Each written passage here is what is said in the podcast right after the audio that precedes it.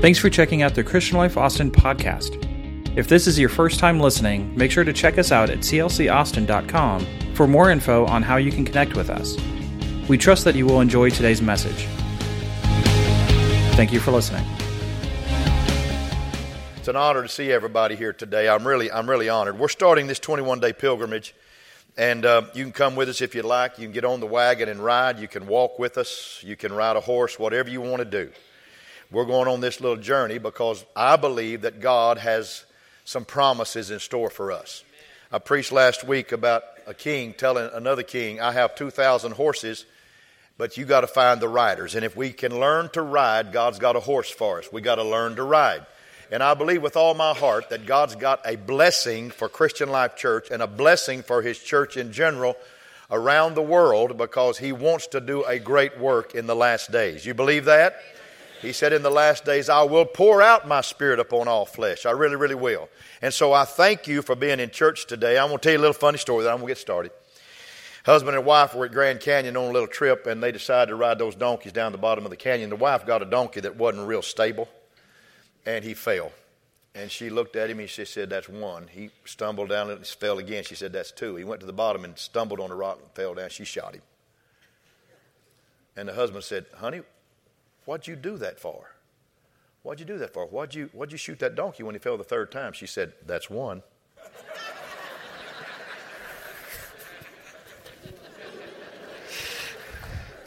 that may not be fun to you. That hit me funny. I've got, I've got an old pastor friend that's 80 something years old. He's an octogenarian, and he's up in Missouri, and he sends me stuff like that all the time. Text this long, and and he'll write back, You didn't get my text? I got your text. Well, did you think it was funny? Yeah, I thought it was funny. Well, tell me every now and then you think it's funny. Would you stand? You're awesome people. I love you very much. We're, we're going to start a series today, uh, uh, a wonderful series that I'm excited about. Uh, it, it, it may not be the easiest sledding I've ever done, but I'm excited about what we're going to do. Thank you, sir. I'm excited about what we're going to do today in the house and uh, these next three weeks. We're going, to, we're, going, we're going to talk about big rocks. We're going to do a series called Big Rocks. Say big rocks with me. Big rocks. And, and I, I believe with, with all that's in me that we have to, we have to have big rocks in our life. There has to be big rocks. There have to be things that we just absolutely believe in. Amen? We trust in. Uh, I want you to say with me, Pastor, preach to me today. Let the word touch my mind. Let it change my mind. Preach to me today. Let the word touch my heart. Let it change my heart. Preach to me today. Let me leave here a better person than what I was when I came in. I'm honored you're here. Turn shake somebody's hand and say, You're my brother, my sister, and you may be seated. God bless. You're awesome people.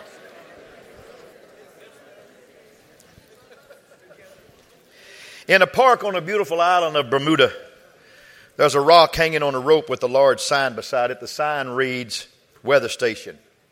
Check the rock. If it's wet, it's raining.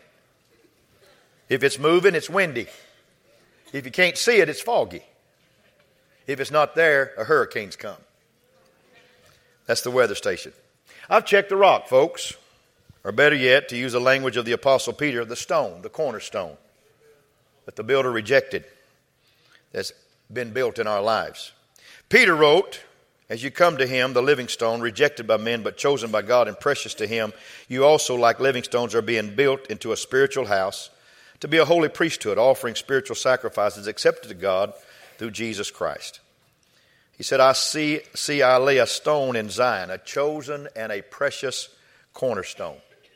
And it is the stone that the builders rejected. Jesus Christ, folks, can, can I get a witness? Jesus Christ is the cornerstone.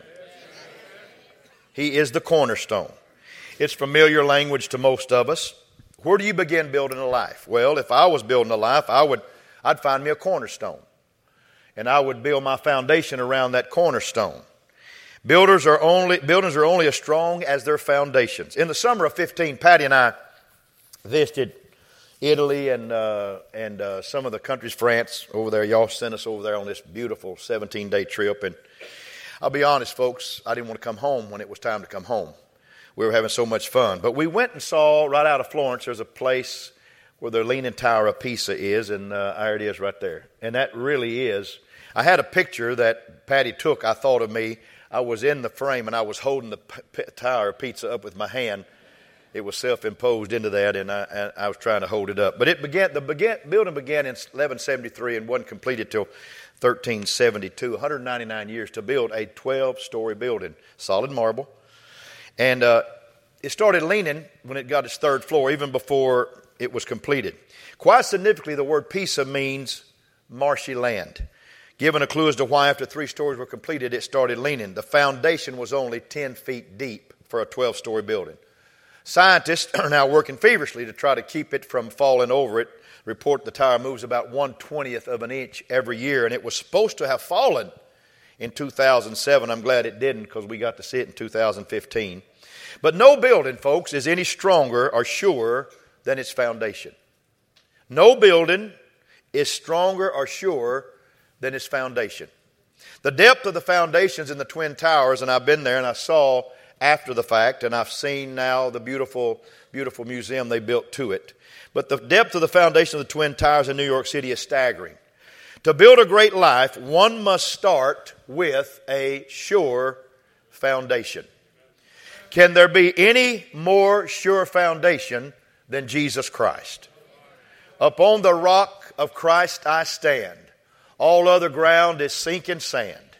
All other ground is sinking sand. I love to preach about Jesus.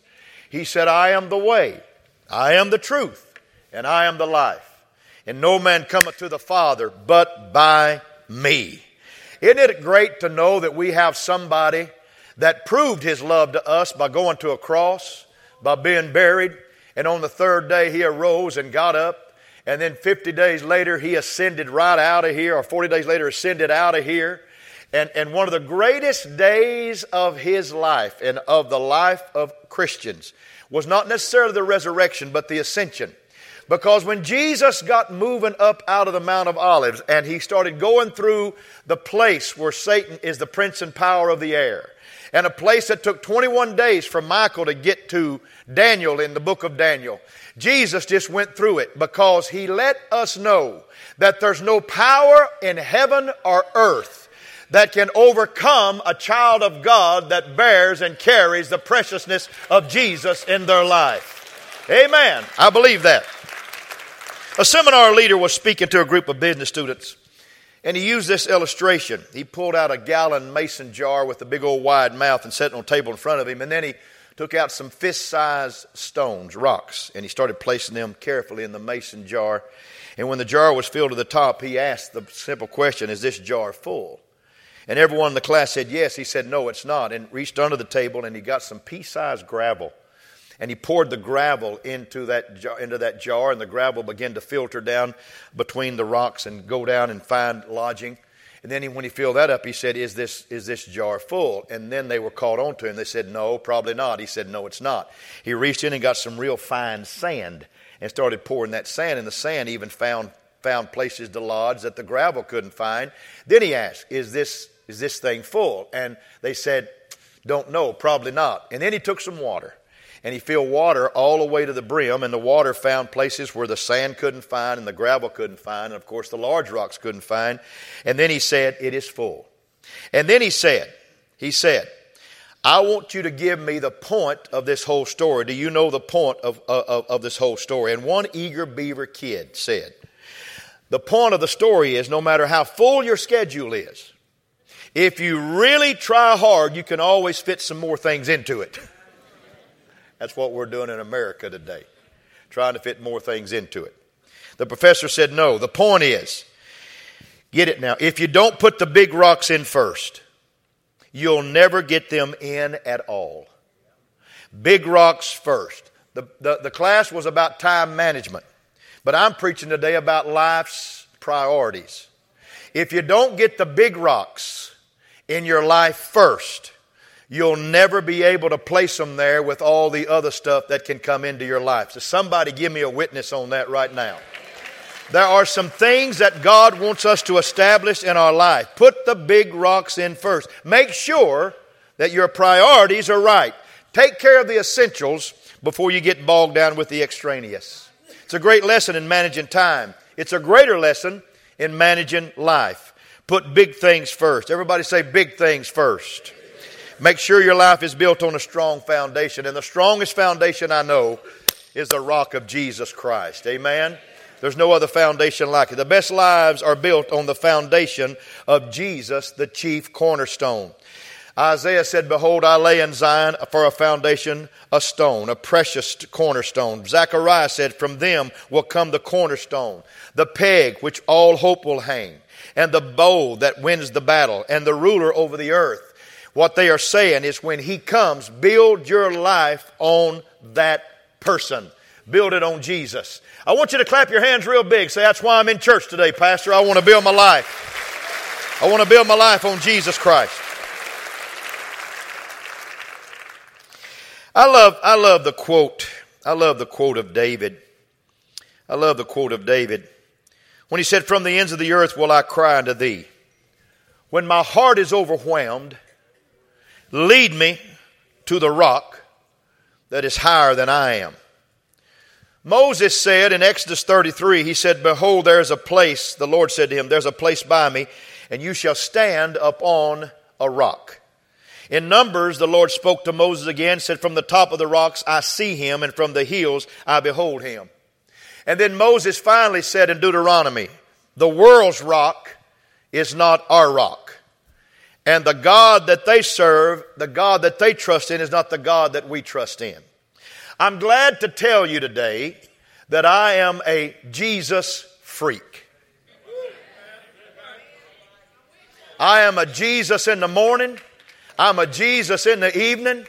I'm a Jesus when the sun goes down. When I need healing, I know a name to call. When I need prayer and I need a signature name, I know the name to call. When I need deliverance in my life, I know the name to call. Somebody say amen to that. There's no other name under heaven given among men whereby we must be saved other than the name of Jesus. Come on, clap your hands real big. That's good stuff.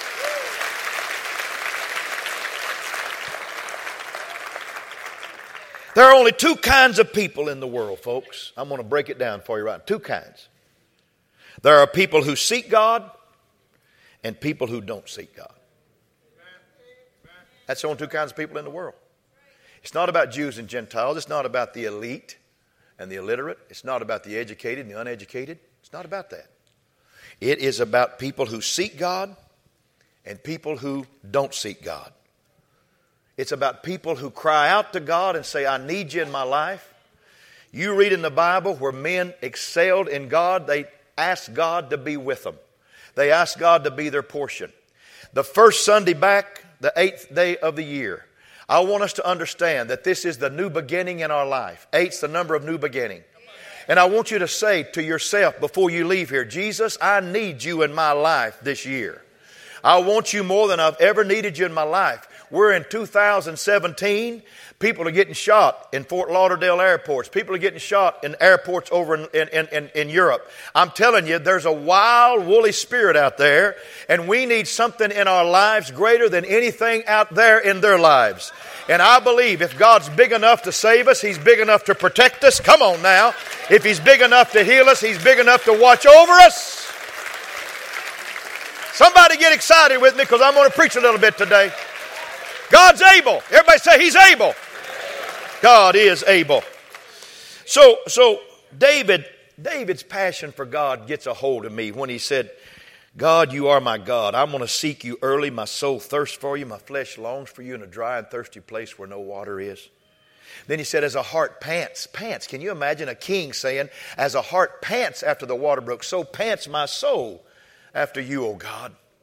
I love the passion in David. I love the passion. He said seven times a day, I'm going to praise you because you are my God. Now, when Jesus comes on the scene, the Son of God, when he comes on the scene, Jesus preached a message. He preached a lot of messages, but his first message that he ever preached took three chapters.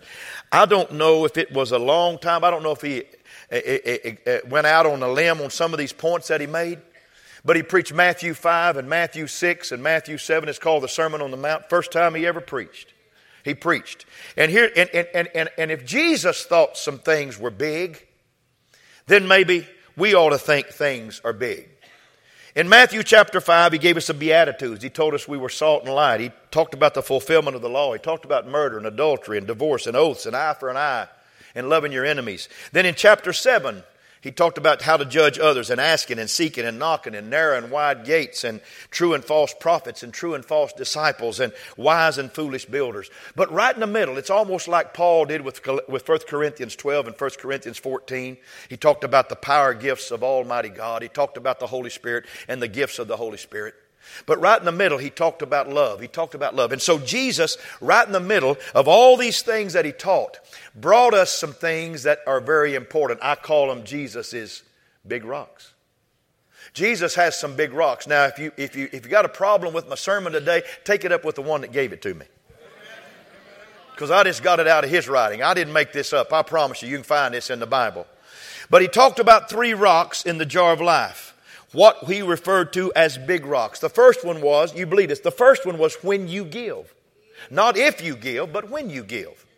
I want to challenge some people right now that's never been tithers. I want to challenge you the first of the year. Why don't you pick up that beautiful thing called tithing and see how God won't bless your life when you give? He'll give back to you, but He won't give like you gave. He'll give it back heaped up, pressed down, shaken together, and running over into your bosom. He will do that.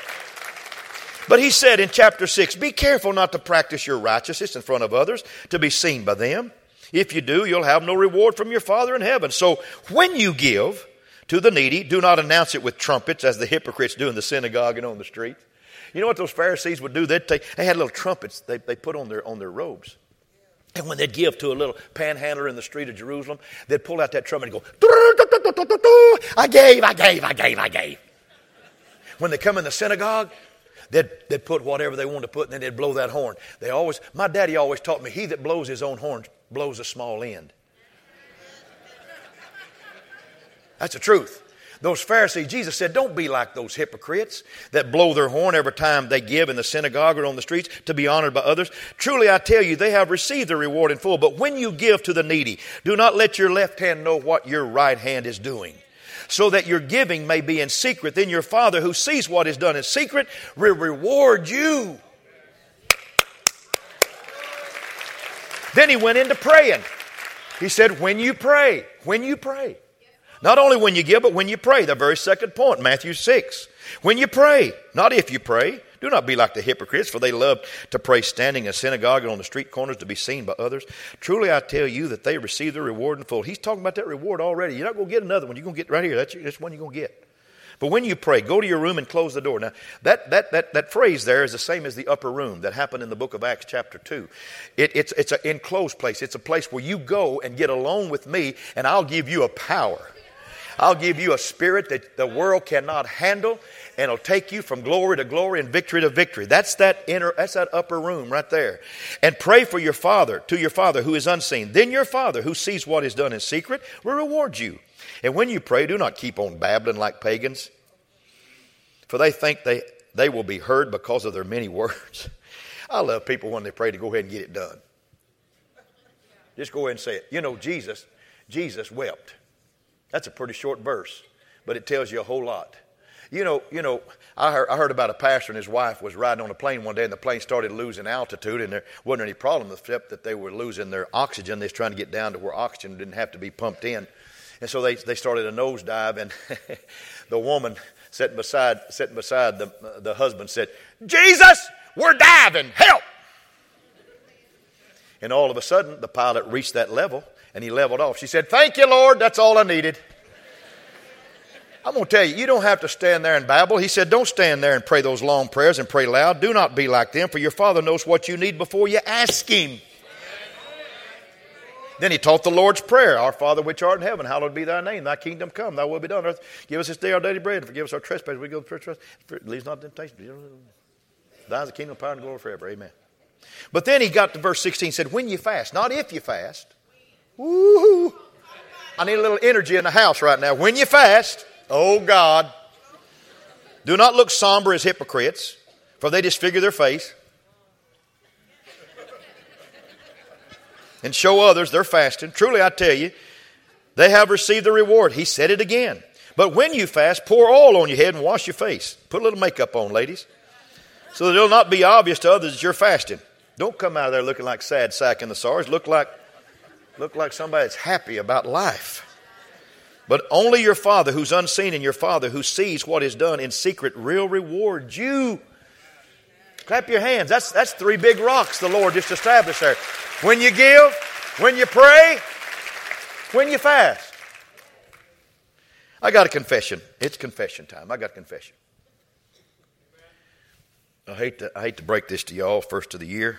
I've been here almost 27 years, but I need to confess something. I love to eat. I don't eat to live. I live to eat. Since childhood, when I was a meat, potato, and gravy guy, and red beans, and ham hock, and cornbread. Till now, food has been my healing. Why do you think we go eat after a funeral? Because it feels good to eat fried chicken after a funeral. That's what people going to do when they bury me. They're going to come back to church, eat fried chicken, and tell a bunch of stories about me. Food has been my comfort. It's been my blessedness. It's been my preciousness. It's been my soulfulness. And it's been my deliciousness. Food's been a delight to me. I enjoy food. I got to tell you, I enjoy food. I really do. I've expanded both my food menu and girth size.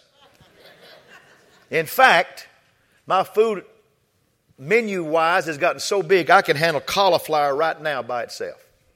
Mom used to put it on my plate and I would give it to the dog or I'd chunk it over in the corner and go get it later and put it in the trash. Mama never knew I wasn't eating that cauliflower. That's a fact. But I could take cauliflower by itself now. Broccoli, throw it on me. I can eat that broccoli. Asparagus, mmm. Cabbage, mmm. Spinach, mmm. Collard greens, oh Lord. Just a bowl of collard greens. Pass the cornbread if you please. I don't want no lima beans, just a bowl of collard greens. Have I told you I enjoy desserts?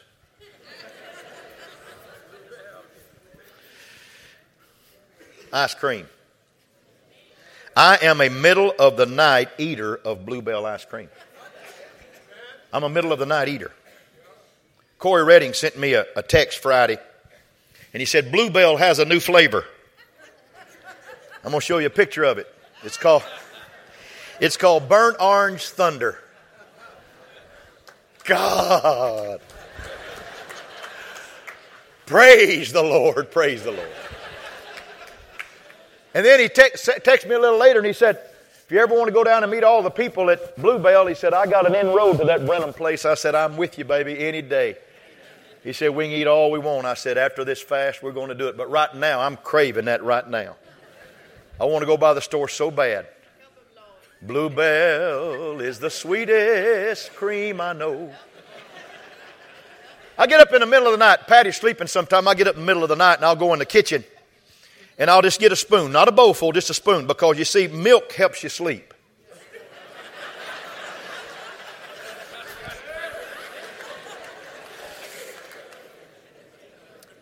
And so I get a spoon.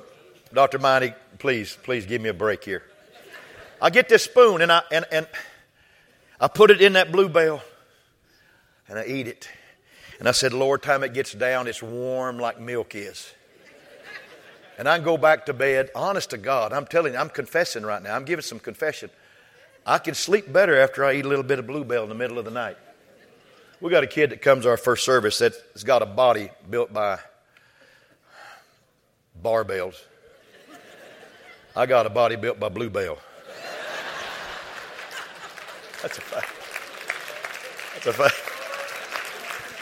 I've eaten in diners, I've eaten in drive ins, and I've eaten in dives. And I like them all. I was evangelizing one time and I went to a house and about to eat some potatoes, some, some, some whole potatoes, and a spider crawled out of the potato bowl. And I just politely took my napkin, got that spider, and I said goodbye to him. Put him under my, under my foot, and then I turned the bowl around and ate potatoes from the other side. Ain't no spider going to get in my way of potatoes. This boy loves to eat. But Jesus knew when he started his ministry on this earth that we'd be governed by one of two things in life either our physical appetite or our spiritual appetite. Are you with me? And right in the middle on the Sermon on the Mount, he talked about three big rocks. He talked about giving, he talked about praying, then he talked about fasting. Today, I will talk about fasting. There's several fasts. You can Google them. I did. In fact, my wife did. She's my Google research analyst. There's a regular fast, it's water and juice only. Jesus did that in the desert for 40 days. I don't think I'm going to try that for 40 days. Just being honest, confession. Then there's a partial fast, like a Daniel fast, 21 days of vegetables and what they called pulse in the Old Testament, water and juice, omitting a meal or a certain type of food. And then there's a full fast, no drink, no food. That ain't on my list either. It's not recommended, and I wouldn't recommend it for 21 days. Paul did this for three days after meeting Jesus on the Damascus Road. I imagine when he got knocked down off that donkey, he wanted to go fast a little bit and get a hold of Jesus, don't you? Also, when Jonah finally got the message to Nineveh that God was going to destroy them, they went on this three day fast of no food, no water, and God saved the city. And then this is in this is Googled. There's a sexual fast.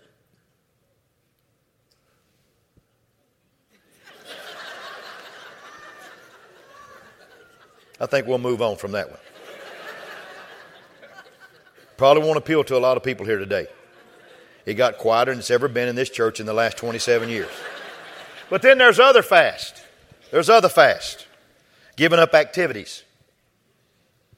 Giving up TV.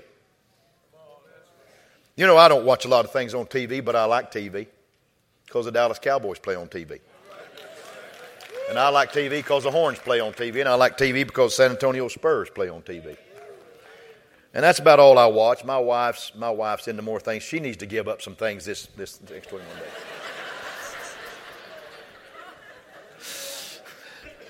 She says she's going to give up social media. All right, we'll see about that. Chocolate, soft drinks, shopping. Hey, ladies, shopping. Hello. Point is, Fasting is this it's giving up something that gives us pleasure because there's no pleasure like being in the presence of God. No pleasure. There's vegan people here today. They, they, don't, they, don't, they don't want anything to do with animals, no dairy, no cheese, no yogurt. Then there's vegetarians. That's a little bit different than vegan. Vegetarians have no meat but eat dairy and cheese and milk and yogurt. Then I got a little note here. Pastor, is there another one that you haven't mentioned? Because none of these strike my fancy. Let me tell you something. None of them strike my fancy too, because I've just confessed I enjoy eating. I've already started my diet. Fast. I started Friday night.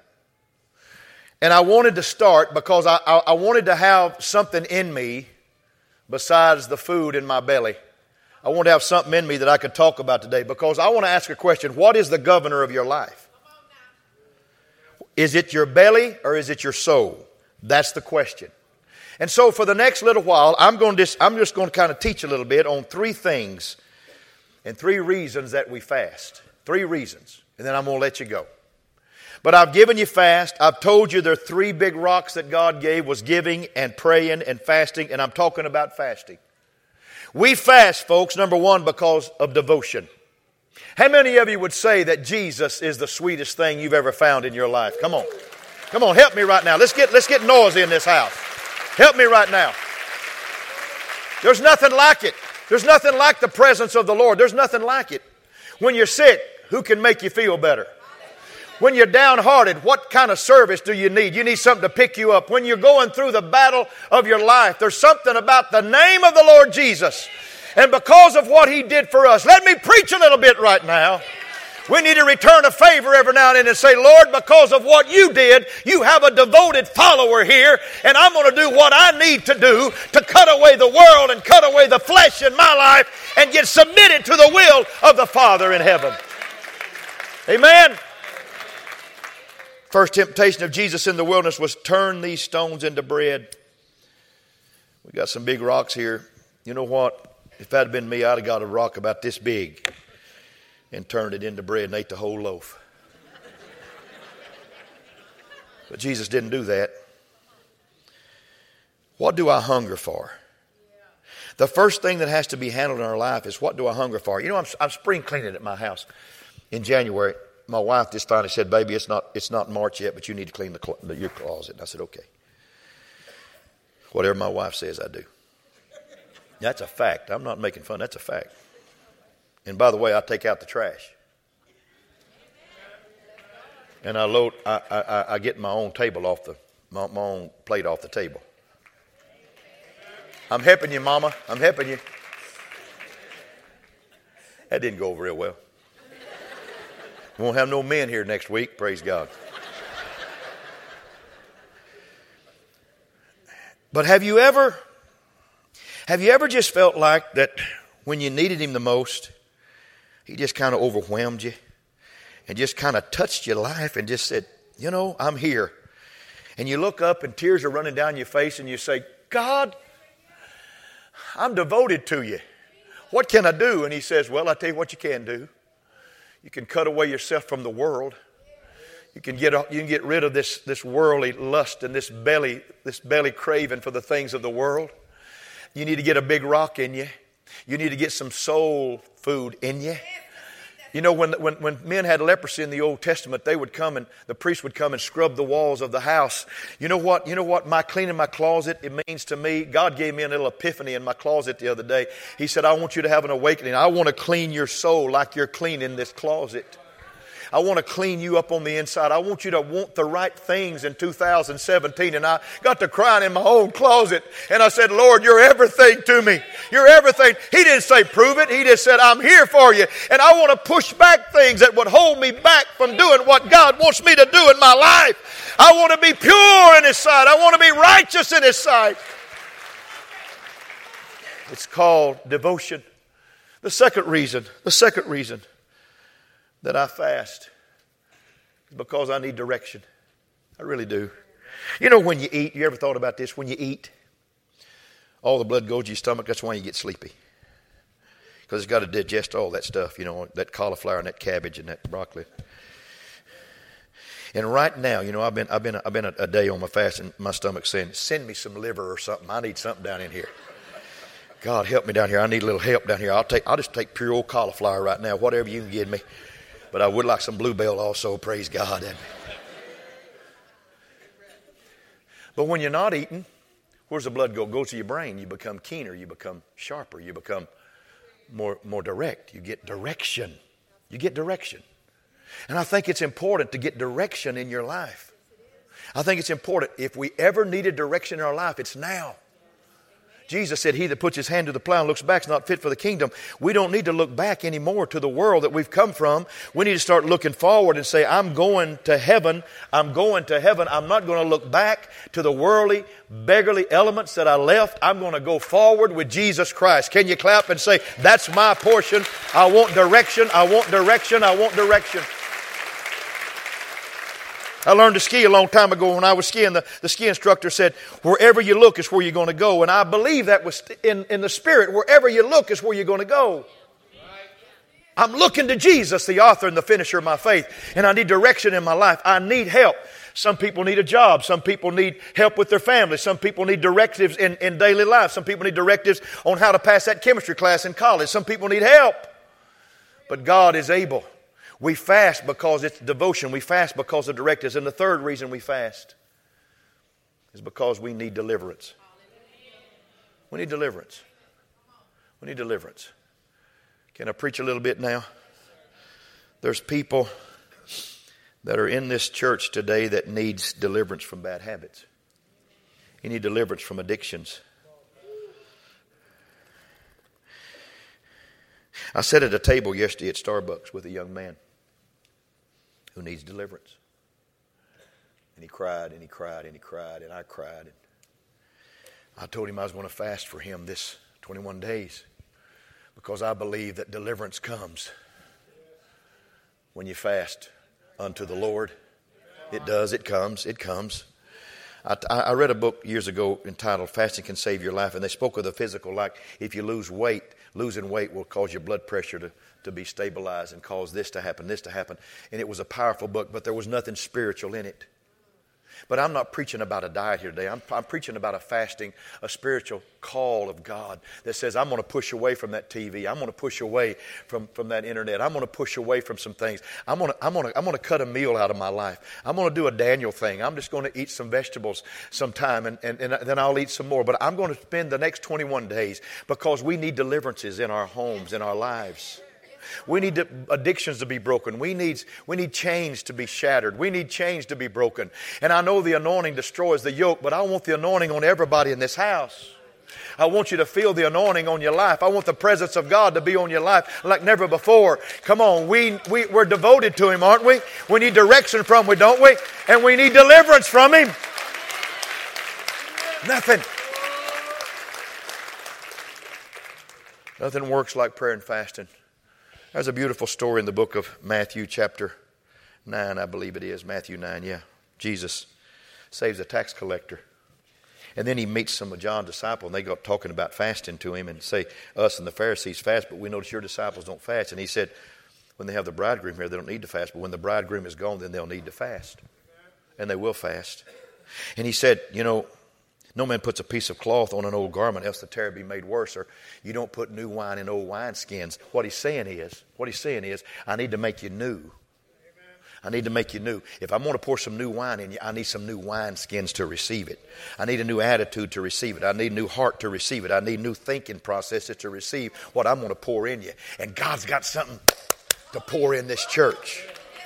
He's got something to pour in this church. There's an anointing coming. Woo, there's an anointing coming on your life. There's an anointing. I'm not just I'm not just throwing out promises here. There's an anointing. I feel an anointing in this house right now. There's an anointing coming on your life. There's an anointing coming on your life. There's victory coming in your life. There's deliverance coming in your family. There's hope coming in your house.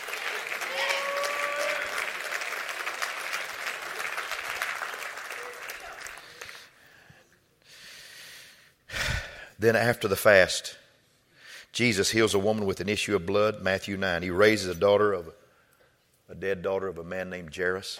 He heals two blind men and he touches a man possessed with devils. It's fasting and then miracles. It's fasting and then miracles. It's fasting and then miracles. Fasting produces deliverance in your life. And I close today, Randy. If you'll help me, I appreciate it so much. Matthew chapter 17, verse 14 through 21. Jesus comes off the Mount of Transfiguration with three, men, three of his men. And there's a man there that's got a son who's a demoniac. He's a demoniac. There's a, there's a lot of people, there's a lot of families that have family needs. Stay with me now. This is his son. This is not a friend of his, it's his son. Jesus approaches a man that has a family crisis.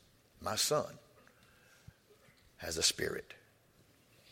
And there's some family needs that I, I, think that we need to address in this 21 days of seeking God. 6 to 7.30 in the morning, church will be open. 6 to 7.30 at night, church will be open. The staff will be here. Nobody, nobody will affect your prayer. You can come in and pray as long as you want. Leave when you get ready. But I believe with all my heart, Jesus, when the man said, we brought him to the disciples and they couldn't cure him. And Jesus said, oh, faithless and perverse generation. What he called it. He wasn't talking to his men, he's talking to this generation. And then he turned and he said, This kind cometh not but by prayer and fasting. There's some things, folks, there's some things that you're just not going to get the victory over unless you, unless you submit to the higher power. Jesus Christ is Lord of all. Amen? Amen? Now, I want you to get excited. It's a hard sermon to preach, but I want you to get excited because we're going to have victory in these 21 days.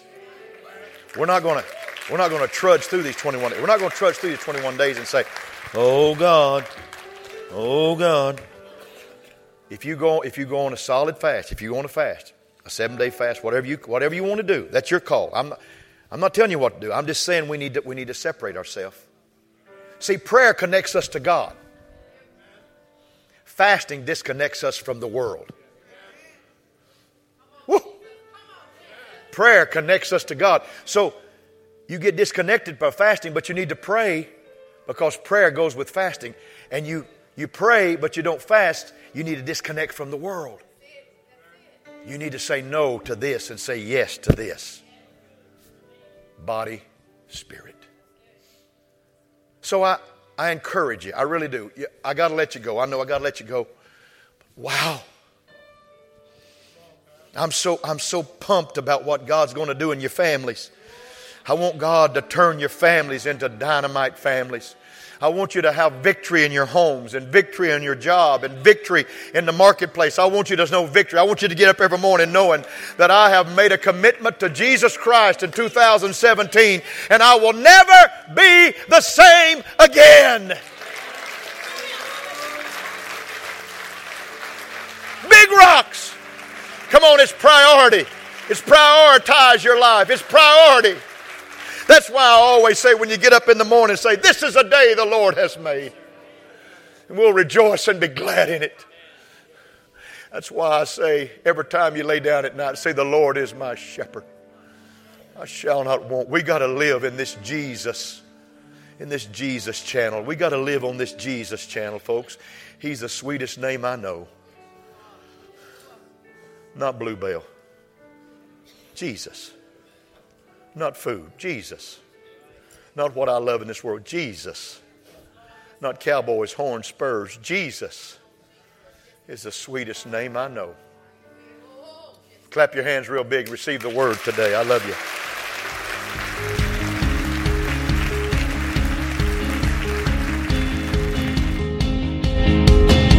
And that concludes today's message.